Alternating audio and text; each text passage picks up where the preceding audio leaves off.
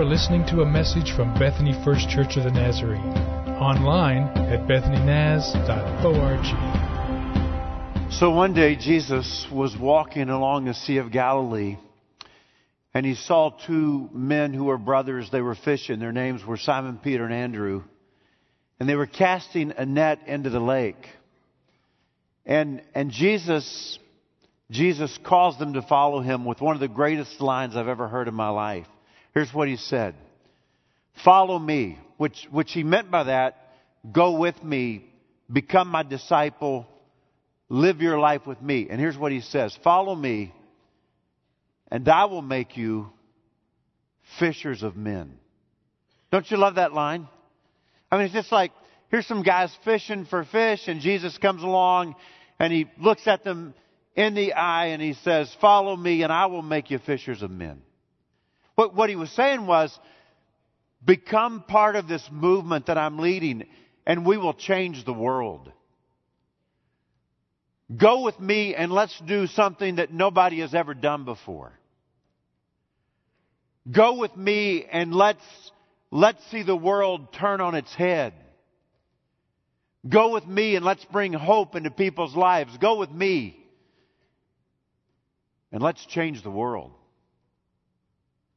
See, I, I, wonder if when he said it, the hair on the back of the necks of those two young men just kind of stood up because they were not much more than teenagers.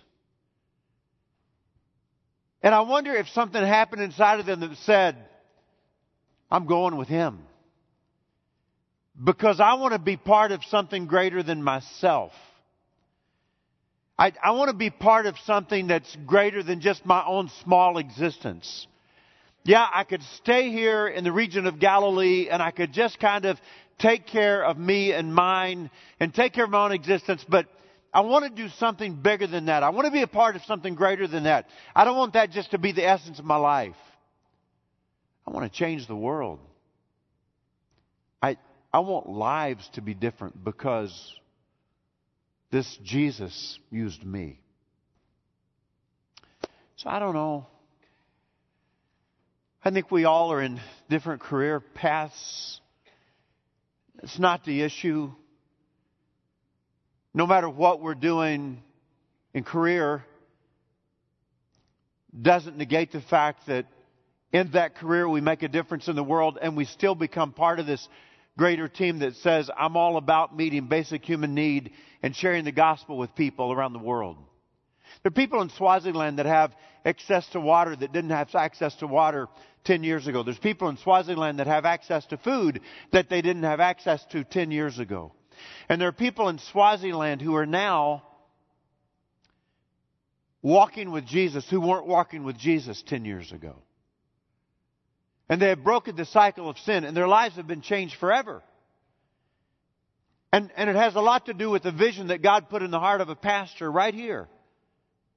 And he stood up here one Sunday morning and he said to you, why don't we do something that's bigger than we are?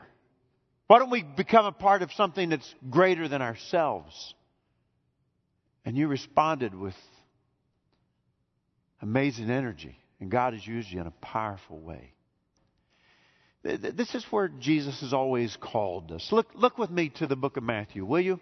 To the book of Matthew um, in chapter 6. We're in the Sermon on the Mount. And, and it's in verse 25 that Jesus begins with, with these words, okay? And here's what he says Matthew chapter 6, verse 25. He says, um, Therefore I tell you, do not worry about your life and so this is really about don't worry what you will eat or what you will drink or about your body, what you will wear. Is not life more than food and the body more than clothes? I, I love these examples that he uses. He says, Jesus says, look at the birds of the air. Uh, they don't sow and they don't reap and they don't store away in barns, but yet your heavenly Father feeds them. Are you not much more valuable than they are? Can any of you, by worrying, add a single hour to his life? And, and why do you worry about clothes? See how the flowers of the field, they grow. They don't labor, they don't spin, yet I tell you that even Solomon in all of his splendor was not dressed like one of these flowers. So if that is how God clothes the grass of the field, which is here today and tomorrow it's thrown into the oven, I mean it's just burned up by the sun, will he not much more clothe you, O you of little faith? So don't worry saying, What shall we eat, or what shall we drink, or what shall we wear?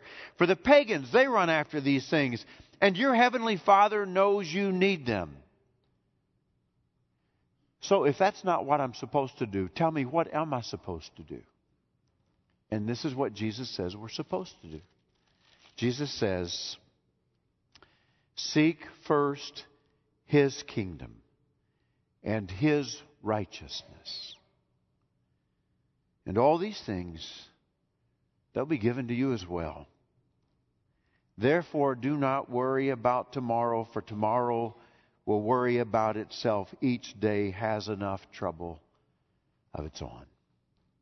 So, this is God speaking to us today through His Word. I, uh, I think about how we prioritize in our lives. Uh, what, what is it that makes it to the top of the list?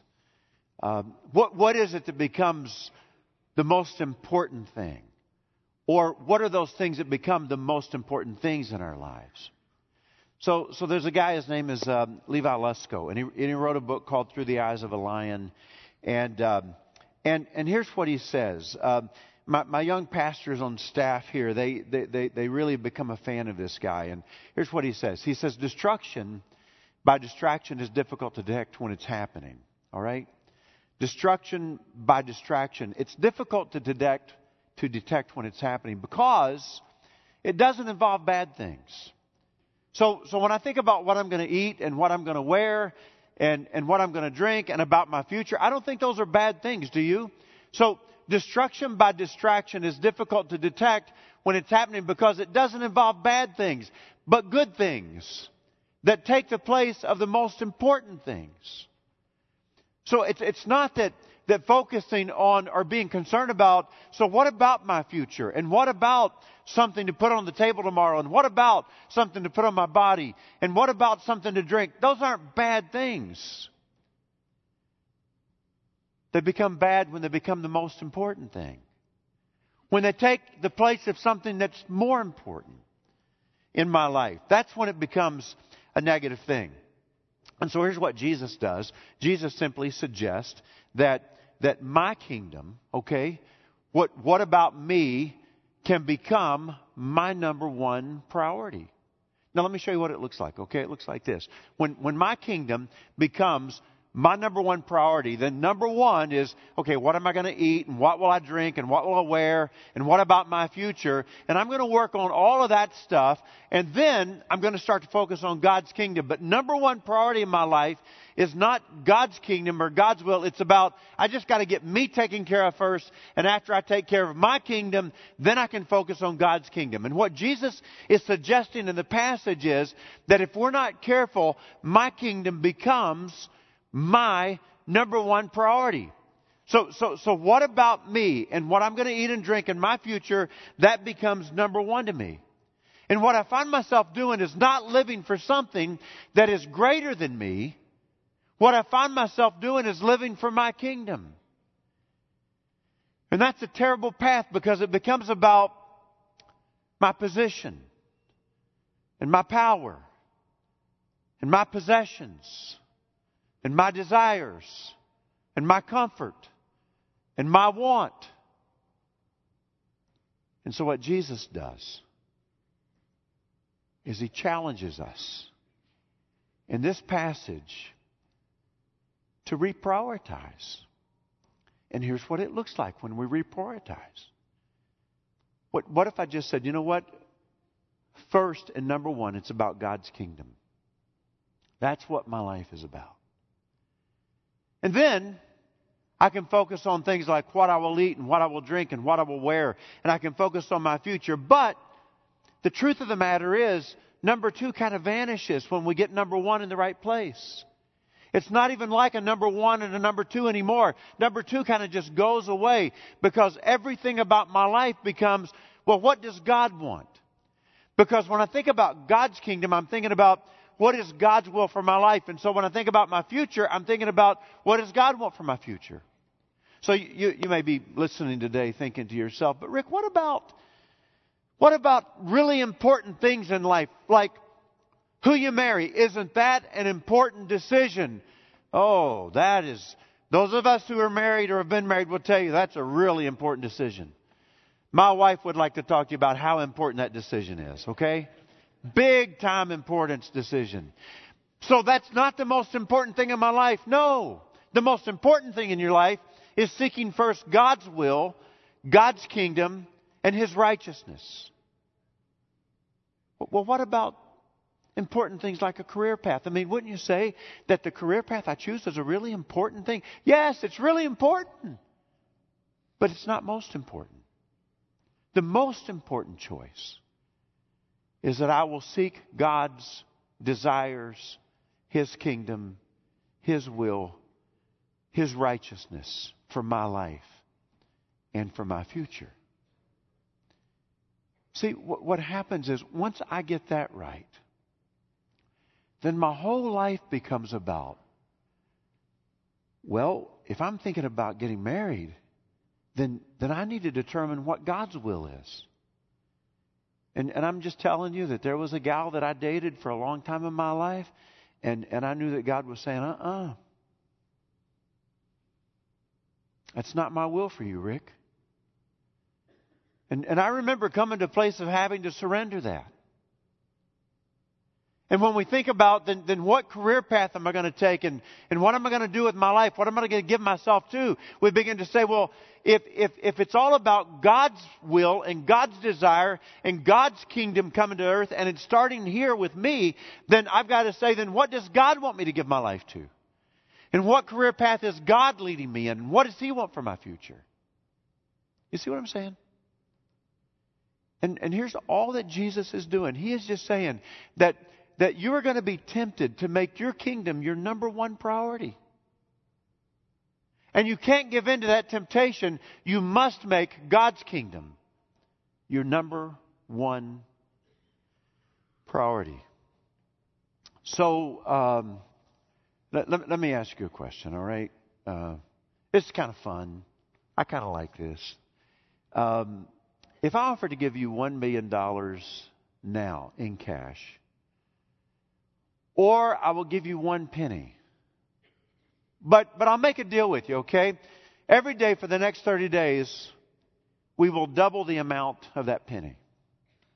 So tomorrow, it'll be two pennies, and the next day it will be four, and the next day it will be eight.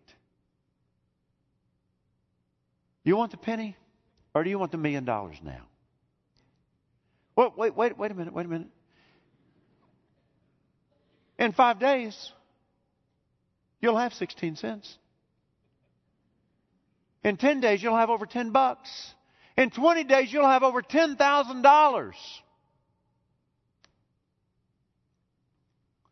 And some of you boo birds out there trying to spoil my deal by saying, I'll take the penny, you know what the deal is.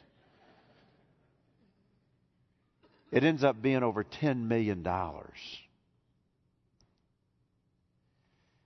We, we, we live in a world that uh, we pretty much like things now.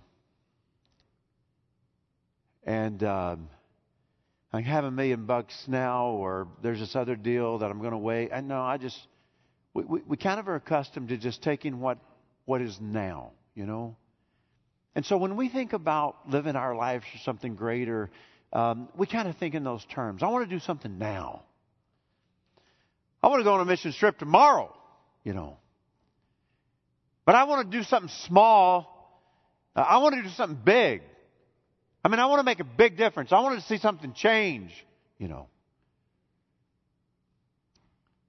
And, and, and I want you to. I want you to do something big. I want God to use you in a powerful way. I want you to leave here today and go change the world through the grace and help of God. I would love that for you. But until that happens for you, I would challenge you that there's real value in making long term investments. investments. I, I, I would challenge you that until that big thing happens for you, that, that you just make this long term investment. So here's what I would love to do I would love for everybody here, just this is a mission Sunday. You know that um, that we're going to ask you to, to commit to give to missions today. So let me just be upfront with it, okay? I would love everybody here to give $150,000 to missions. Would you be okay with that? $150,000. Can we just start collecting that now? Could we pass the plate again and just. Uh, see, some of you would say, Rick, I, I couldn't give $150,000 in a lifetime.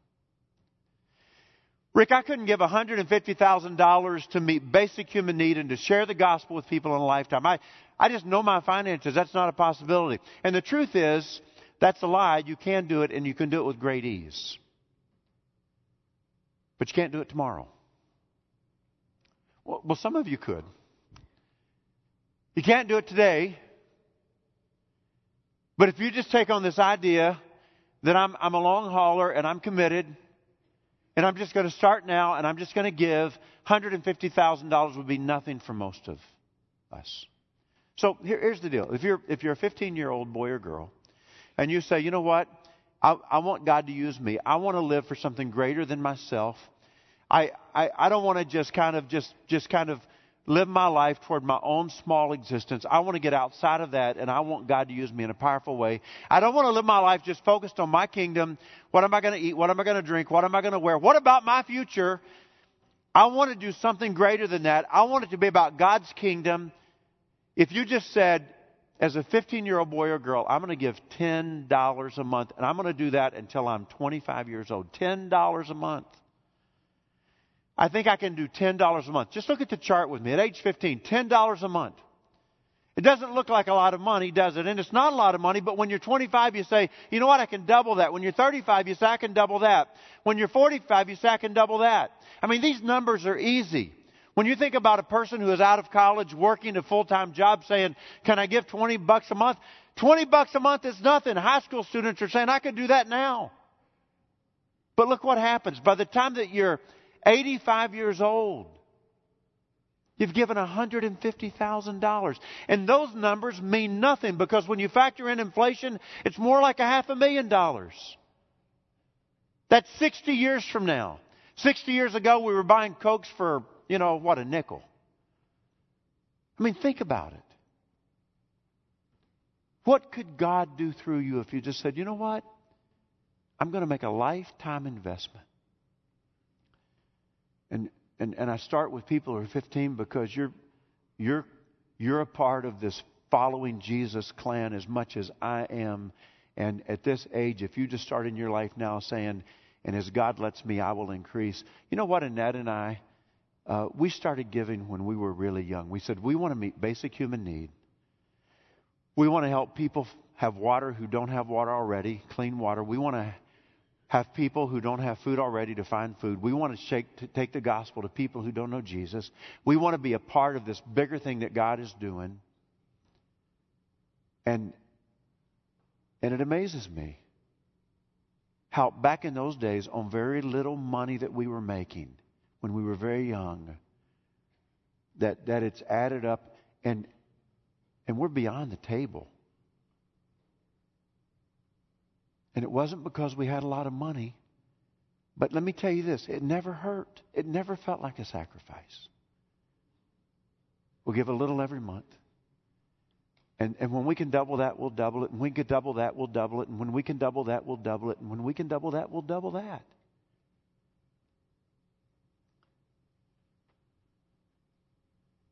And I remember those early trips to countries that I'd heard about as a little boy growing up in a small Nazarene church in a small Kentucky town. And I would step off those airplanes and I would look around and I would say, So this is Peru. You know, I've given money to sharing the gospel in Peru all my life. So this is Africa. This is Swaziland. This is Guatemala. And I believed that God was using me in some small way to be part of something a lot bigger than myself.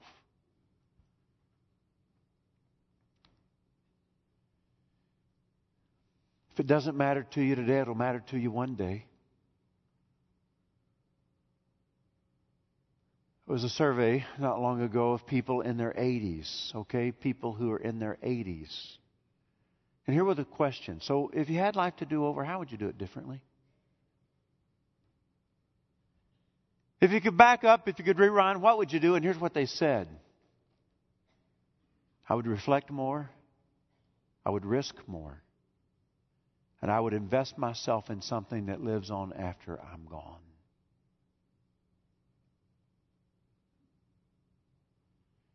I got a much better reason for you than that. Jesus calls us to be generous, to be compassionate, and to share the gospel. Now, before I get too far along, let me just do this real quick, okay? Um, you know, I I don't I don't know a lot about you know birds and stuff, but my wife the other night we were getting ready to go out of town for about ten days, and it's late. I've fallen asleep in the recliner, which is not unusual, and um, and she wakes me up by coming in the front door. It's like midnight, and I'm and there was a throw on a on a chair that she wanted to bring in. Didn't want to leave it out there while we were gone, and and she says to me, uh, "Did you see the flutter?" And I'm like, "No, I didn't see the flutter." Well, there was a flutter. And and I'm trying to wake up. You know how when you're trying to wake up, you're not really at it. And she goes, Oh my goodness, is that something on the floor? I believe that's something on the floor from a bird. And I walk over and I think it's something on the floor from a bird. And she goes, There's the bird. And sure enough, in our house, there's a bird. And so, you know, I'm walking around and I finally go get a broom because the bird keeps getting behind stuff up high. And we're thinking we can't leave early in the morning and leave the bird in our house. And I'm chasing the bird around with a broom. And, you know, the, the bird is high because I guess there's some lighting up there and we're opening all the doors and it's really cold and we can't get the bird to get out, you know, and this goes on a long time and I go, what's the plan? You know, this isn't working. And I finally say, Annette, should I knock the bird to the ground? And Annette is the voice of compassion and always the voice of reason. And she paused and said, yes.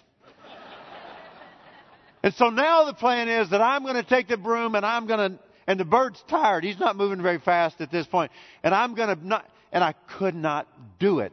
Every time I reared back, I just could, I couldn't do it. I couldn't hurt the bird. And finally the bird is so tired, he is now walking around in our house, okay?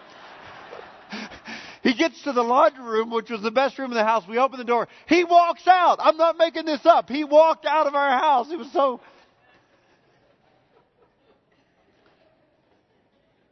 I think a question that we get into is this. So what about me? What am I going to eat? What am I going to drink? What about my future? What about me? Can we talk about me for a minute? And, and Jesus just says, are you kidding me?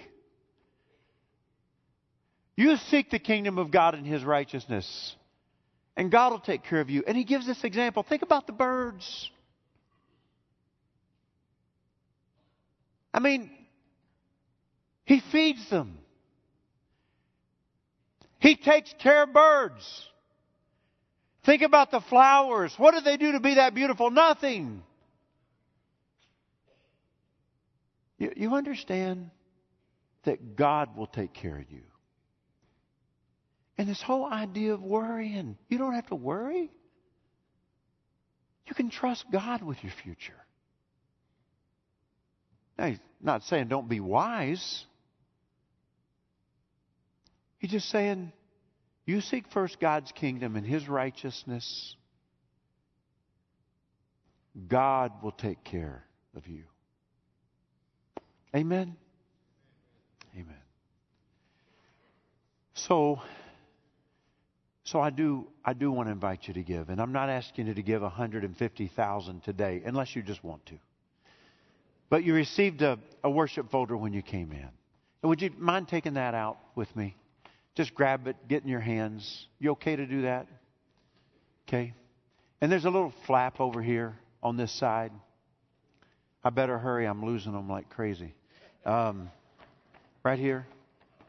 And, uh, and it just kind of gives you some information about a goal that we've set. We would love to raise a half a million dollars this year just to give away to missions. And you can see what it's like. And then on the other side, It just gives you the opportunity to make a commitment. And, and it may be that there's somebody in the room today that says, you know what, Rick, I'm going to start. I'm going to start with the 10 bucks a month. That's where I'm going to start. Maybe in a while I'll double that. Maybe in a while I'll double that. Maybe in a while I'll double, but I'm going to start today. I'm going to start somewhere. So if you said, as a pastor, when you dream big, what do you dream about? You want to know? I dream about a day when everybody in the room fills out a card. And it's not about how much, it's something. I'll start I'll start small, Pastor Rick. But but I'm going to give to something that's bigger than me. Bigger than my own small existence, bigger than just what am I going to eat and my family, and what are we going to drink, and what are we going to wear, and what about our future. I want to be a part of something bigger than that. Because the enemy is going to tempt you. You focus on your kingdom.